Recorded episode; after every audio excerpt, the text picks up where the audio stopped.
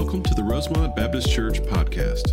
Rosemont is a thriving group of believers who desire to connect with Jesus and His church, grow in faith and understanding of God's Word, and serve in our local area and around the world. We are located in LaGrange, Georgia at 3794 Hamilton Road and invite you to attend any of our three services on Sunday mornings. Please visit our website at rosemontchurch.org for more information.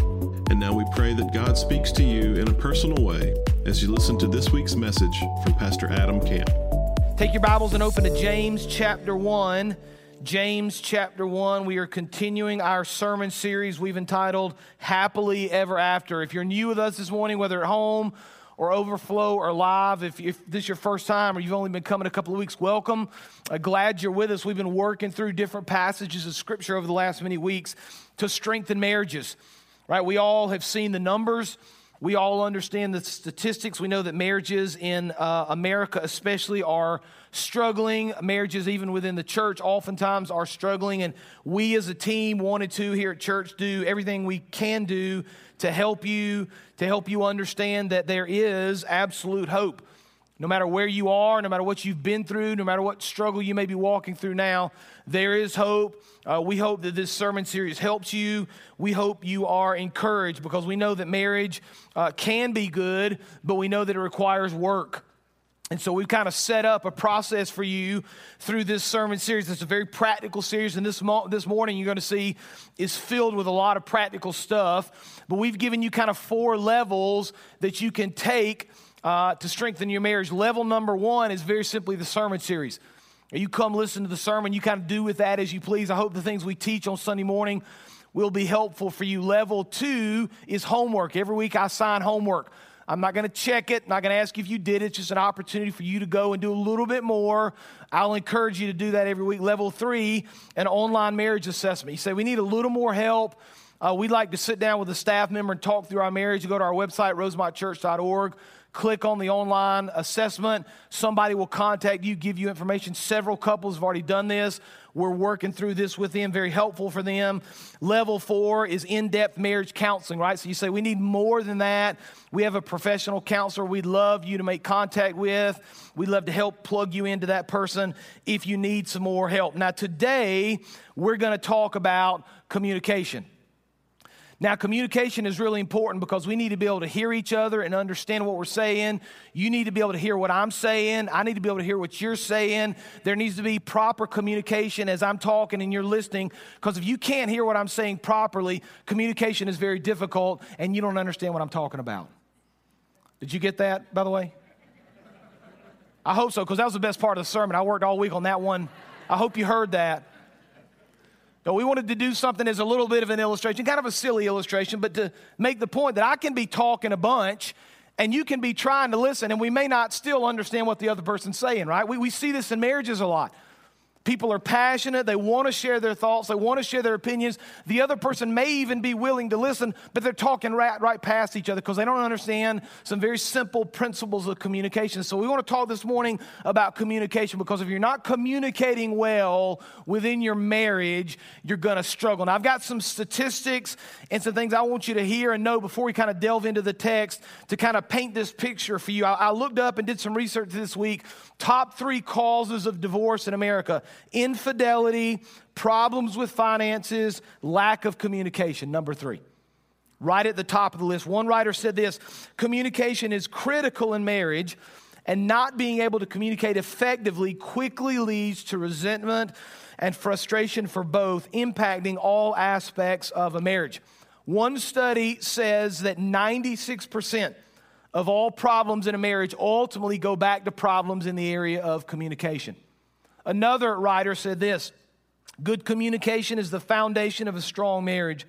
When two people are sharing a life together, they must be able to talk about what they need and be able to understand and try to meet the needs of their partner, right? We, we need to communicate. And if we're not communicating well, we're going to have problems. And so, in, in order to better understand communication and really apply this to our lives, we're going to take a look in James chapter 1. James chapter 1 is going to give us a, a very short but profound explanation of communication. Again, I'll say this about this text it's not written specifically to married couples, but it certainly and absolutely should be applied in marriage. James chapter 1, beginning in verse 19. Know this my beloved brothers. Let every person, now just make a mental note here, right? This is not just talking to your spouse, okay? So you don't get to nudge your husband or your wife as if I'm only talking to them because James says he's speaking to every person here. Let every person be quick to hear, slow to speak, slow to anger. Verse 24, the anger of man does not produce the righteousness of God. That's a good reminder next time you get mad at your spouse. Next time you want to spout off and say something or make a comment or be angry or your tone change. Verse 20 says, anger does not produce righteousness. You need to remember that. Verse 21, therefore, put away all filthiness and rampant wickedness and receive with meekness the implanted word, which is able to save your souls. Now, we're going to draw some truth out of these few verses. We're going to figure out how we can apply them to marriage. Truth number one listen more than you speak. Man, what a simple, profound, yet very difficult thing to live out in our lives. Listen more than you speak. By the way, this can be applied to lots of different areas of our lives work, school, with our children, but especially within our marriages. And let me define communication for you just in case you're kind of unclear of what we're talking about. Communication is sending and receiving accurate messages. Communication is effective talking and active listening. One writer said this being heard is so close to being loved that for the average person, they are almost indistinguishable. Listen, to say something you value deeply to another and to have him or her value it equally by listening to it carefully is the most universal way of exchanging social interest or demonstrating affection. Gary Collins, who's a well known Christian author and counselor, said this. He said, It's well known that many marriage difficulties relate to a breakdown in husband wife communication. The same is true of other problems. People are unable or unwilling to communicate. Husbands and wives must learn to communicate feelings, thoughts, attitudes accurately and effectively. Such communication involves the expression of oneself and the ability to accurately receive messages from others. Right? We, we understand the significance, we understand the importance of communication. Why is it so hard for people? Well, James weighs in a little bit. I want you to see what he says, and we're going to go through some very specific, very practical things you can do within communication to help you in your marriage. James says, Be quick to hear and slow to speak. So let's kind of put that first screen up, some things to think about when we're talking about communication. Kind of three areas that we need to be aware of that sometimes we miss timing, location, and distractions. When you have a conversation with your spouse, you need to take these three things into consideration. The timing of the conversation matters, right? There's a good time to have discussions, and sometimes there are bad times. Sometimes when we're tired or it's been a long day or we're maybe in a bad mood, that's not the time to have discussions. I can remember very specifically in our marriage and even now with our children, sometimes we'll be in kind of this moment where we need to talk about something or we need to talk about it with our kids or there, there's this discussion we need to have. And one of us will say to the other, listen, it's just not a good time. Like I'm exhausted, it's late, I had a really long day, or this happened, or I'm not in the greatest of mood. We, we just need to set this aside. We're to talk about it. It does matter, but the timing is crucial for us. When are we to do this, right? Location matters. Where are you to have the conversation? Can you do it in private? Is there a place where the two of you can be comfortable? Distractions matter. What are you doing to minimize distractions?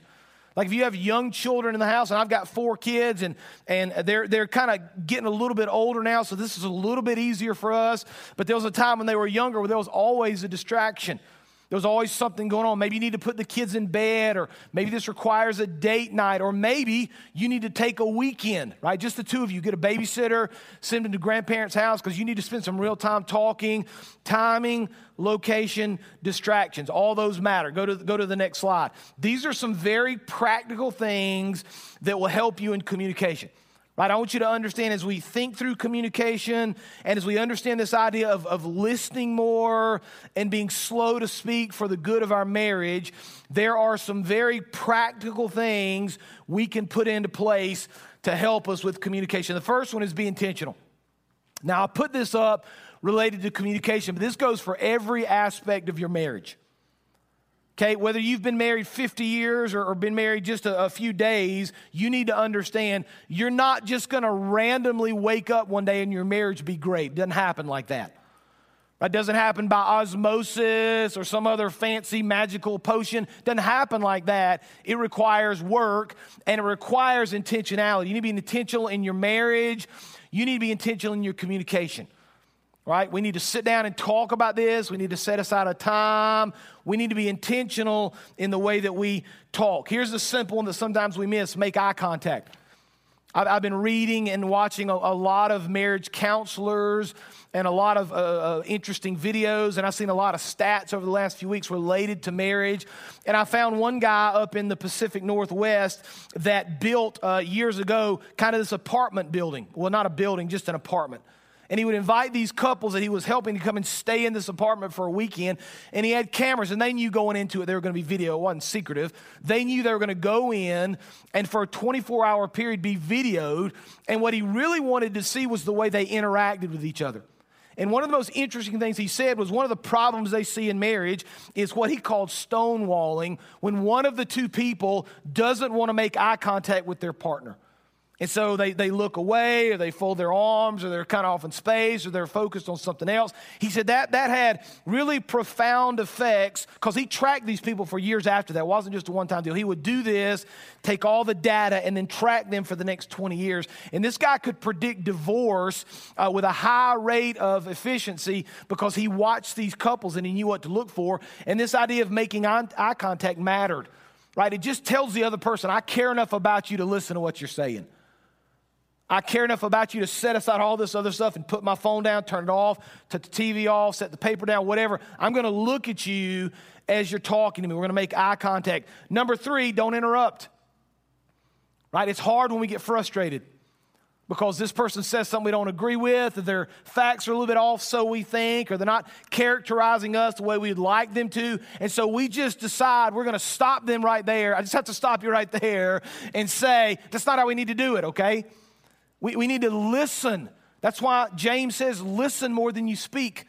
Right? We, we were taught when we were kids we have two ears and one mouth. Remember, that's kind of a silly thing to say, but that's so we can listen more than we talk. We don't need to interrupt. Let your spouse explain what he or she thinks. Don't bring up past mistakes. This is a hard one, isn't it? Well, you remember three years ago when you did. No, no, no, it's not about that. We don't need to dig up the past and be mad. There may be a time for that discussion, but it's not now. How about the next one? Say, I'm sorry. Man, that's difficult, isn't it? Say, I'm sorry. I shouldn't have done that. I should have said that. I'm sorry. I, I didn't really mean it like that. Will you forgive me? Right? And, and sometimes you need, to, you need to have a conversation sometimes with your spouse about what forgiveness looks like. Because a lot of people don't fully understand. That's a hard thing for people. Saying, I'm sorry. Ask questions. I had a conversation with a man several years ago. He was struggling in his marriage. And he said, Listen, I just don't quite know how to have a conversation with my wife. He said, I love her. It's not that. It's not that I don't want to. I'm just not quite sure when we sit down what that ought to look like, right? So we had a long conversation about what he can do and some very practical things. And one of the things I helped him understand that he didn't quite get was that one of the ways you can be involved with a person and interact with him is to ask them questions. Right, so if you're struggling with communication, practice asking questions, okay? And one of the ways you can really get good at this is asking open ended questions. There are some really simple questions that require very simple answers, right? So you could say things like this What time's the soccer game tomorrow? It's at 6 p.m. Well, you asked the question, but that's not exactly what we're, that kind of information matters, but can we go deeper than that? Maybe you say something like, what, what time do we have to pick the kids up tomorrow? Or are we having dinner tonight? What are we having for dinner tonight? Those kind of questions matter, but they're not open ended questions. Open ended questions are questions that require more than a simple, more than a yes no type answer, right? Tell me about your day. That's a good question, right? How was your day? Now, that, that doesn't give a yes or no answer. There's not a quick response to that. Now we've got to have a conversation about what your day was like. And then you can begin to ask more questions about that and kind of continue to go. Uh, you can go even deeper in some of these conversations. How do you feel about your job, right? How's your boss been treating you? How are the students today at school? You can have the same kind of conversation with your kids. Tell me about your day at school. What did you learn? Like my, my kids are not in here now, so I can say these kind of things. I can give all kind of good illustrations at 11 because they're in the 930 service, right? If I ask more than four questions on the way home from school, I'm just, I, I cannot believe I can ask them that many questions. Y'all have that with your kids? You ever ask them two or three questions and they think that's just enough? Like you've reached your limit for the day of question asking to your children. I get that. But we need to ask these open ended questions, right? Why? Because we want to get involved in their life. We want to know what they're thinking. We, we, we got to begin to understand in communication, it's got to be more than simple, short, yes, no. There's a place for that, yes. But if we're really going to connect with our spouse, if we're really going to deepen our marriage, we need to go deeper in our conversations. Now, Gary Smalley has written and spoken a good bit about this. In fact, he talks about levels of communication, and it was so good that I'm going to borrow it from him, right? So I'm going to give him credit for it, but I'm going to use it. Let's put it up on the screen. He talks about six different levels of communication right? Six ways in which we communicate with other people, especially with our spouse. Level one is just small talk. We get small talk, we understand what that means. We make small talk all the time.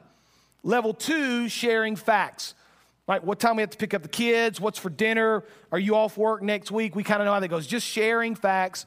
Number three is opinions. How do you feel about certain things? There's a lot of different things we can say about this friends, politics, plans for the weekend. But when we get below level three, things begin to change. Right? Level four is feelings. How do you feel about something, right? We're beyond a little more of the simple yes, no. We're into more open ended kind of discussion. What is your desire? What are your needs? What are your beliefs? And, and Gary Smalley argues that the vast majority of conversations in a marriage couple in, in, in a marriage uh, with couples uh, kind of lives in the first three levels. Like the vast majority of our conversations are either small talk, sharing facts, or opinions.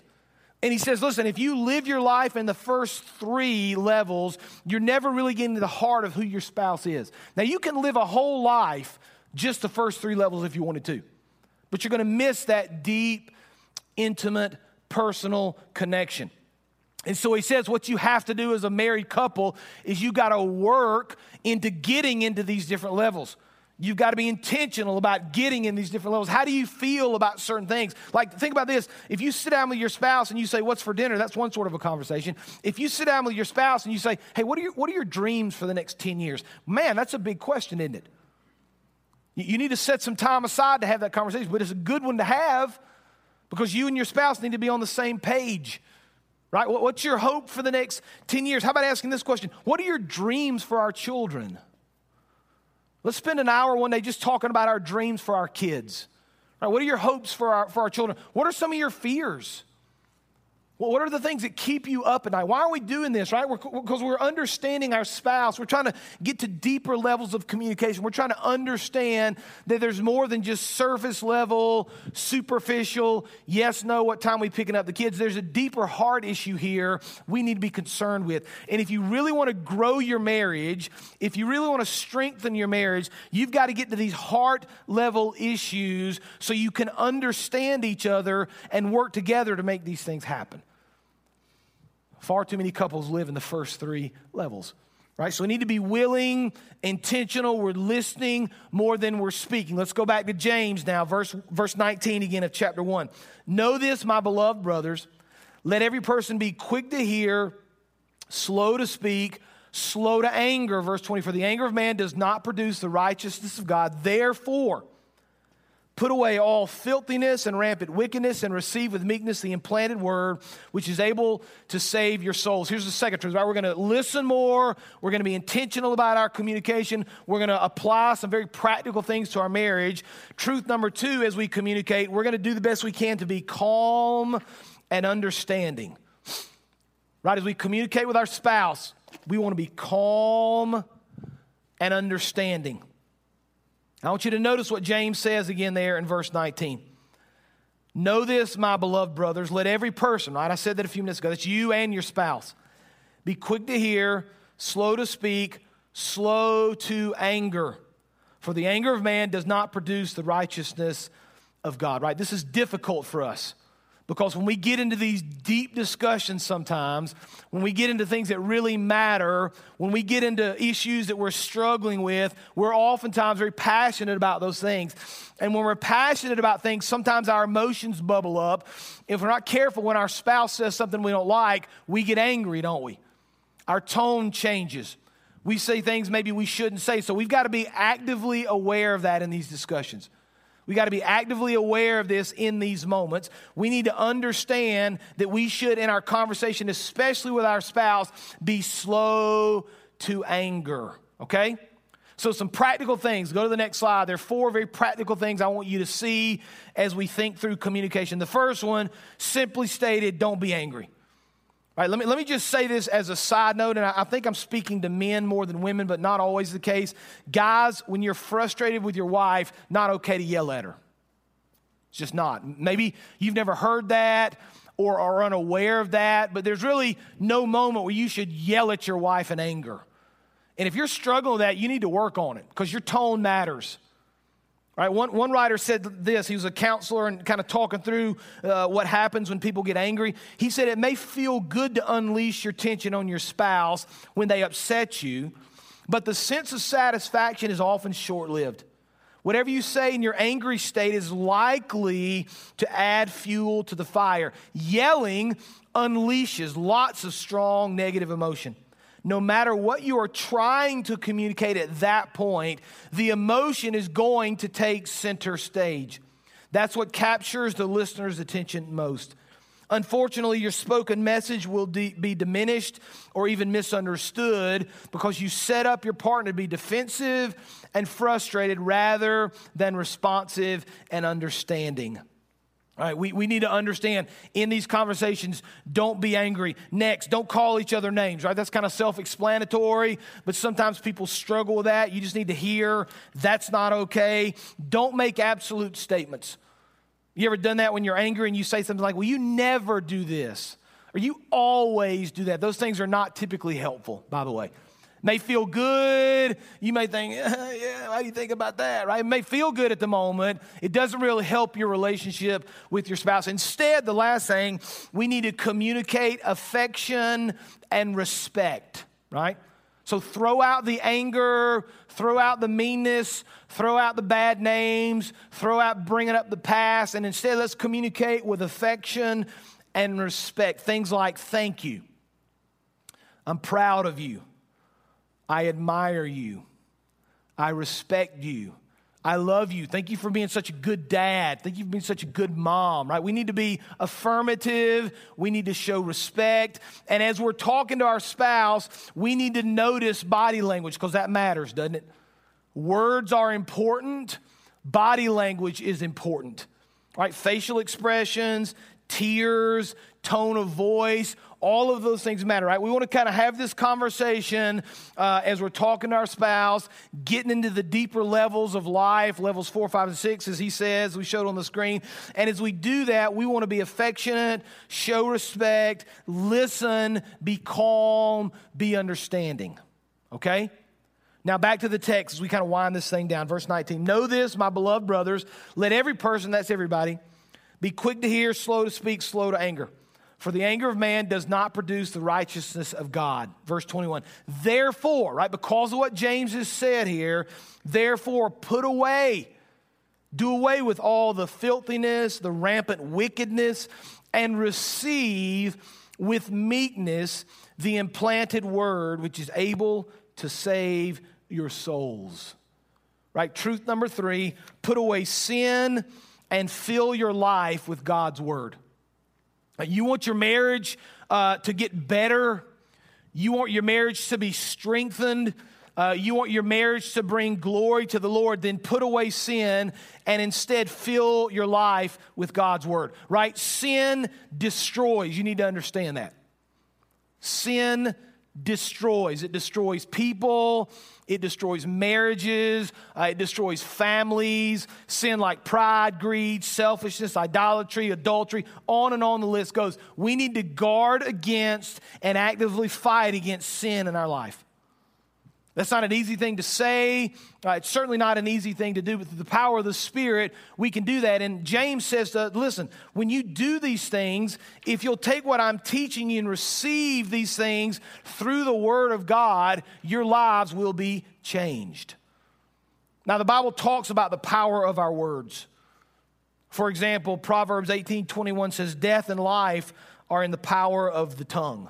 That's amazing, isn't it?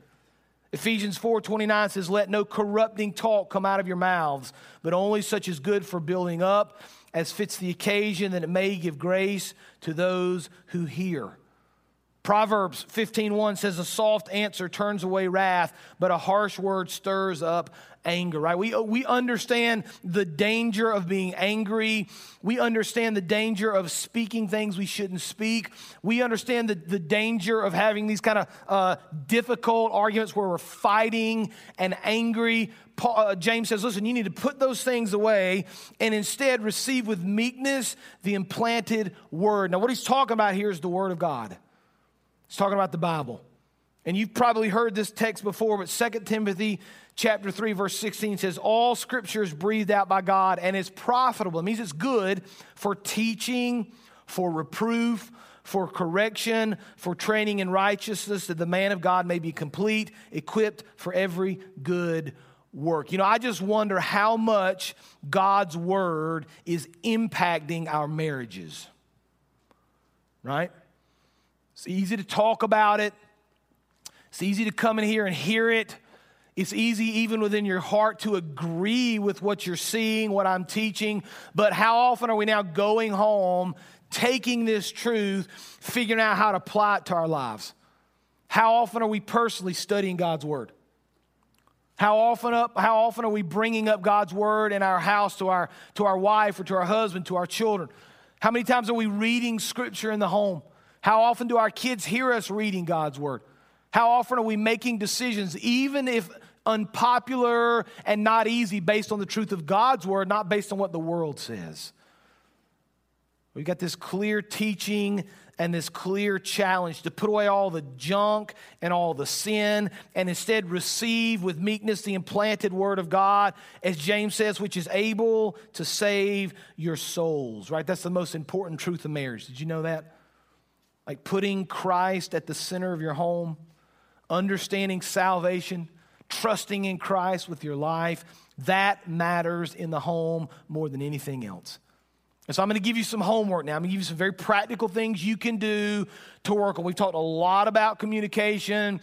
I've given some very practical things you can do. I want you to think about this homework. Go ahead and pull that up if you would. I want you to have a conversation in level four, five, six. Bring that list back up one more time so we can be reminded. We're going to use small talk and sharing facts and opinions all the time. That's normal. That's the bulk of our conversation. But I want you this week to be intentional, right? About timing, about location, about distractions. Be intentional about those things. Sit down and have a conversation about feelings, desires, beliefs. Now, this could go a thousand different ways. This, this is between you and your spouse, right? I don't have any specific guidance about exactly what the conversation ought to be, but you ought to have a conversation more than just the small talk and the sharing facts that you have on a regular basis. Let's delve a little bit more into our lives this week, a little more deeply in our understanding of one another, have a conversation in those areas. Right? God has given us marriage, it's a beautiful thing.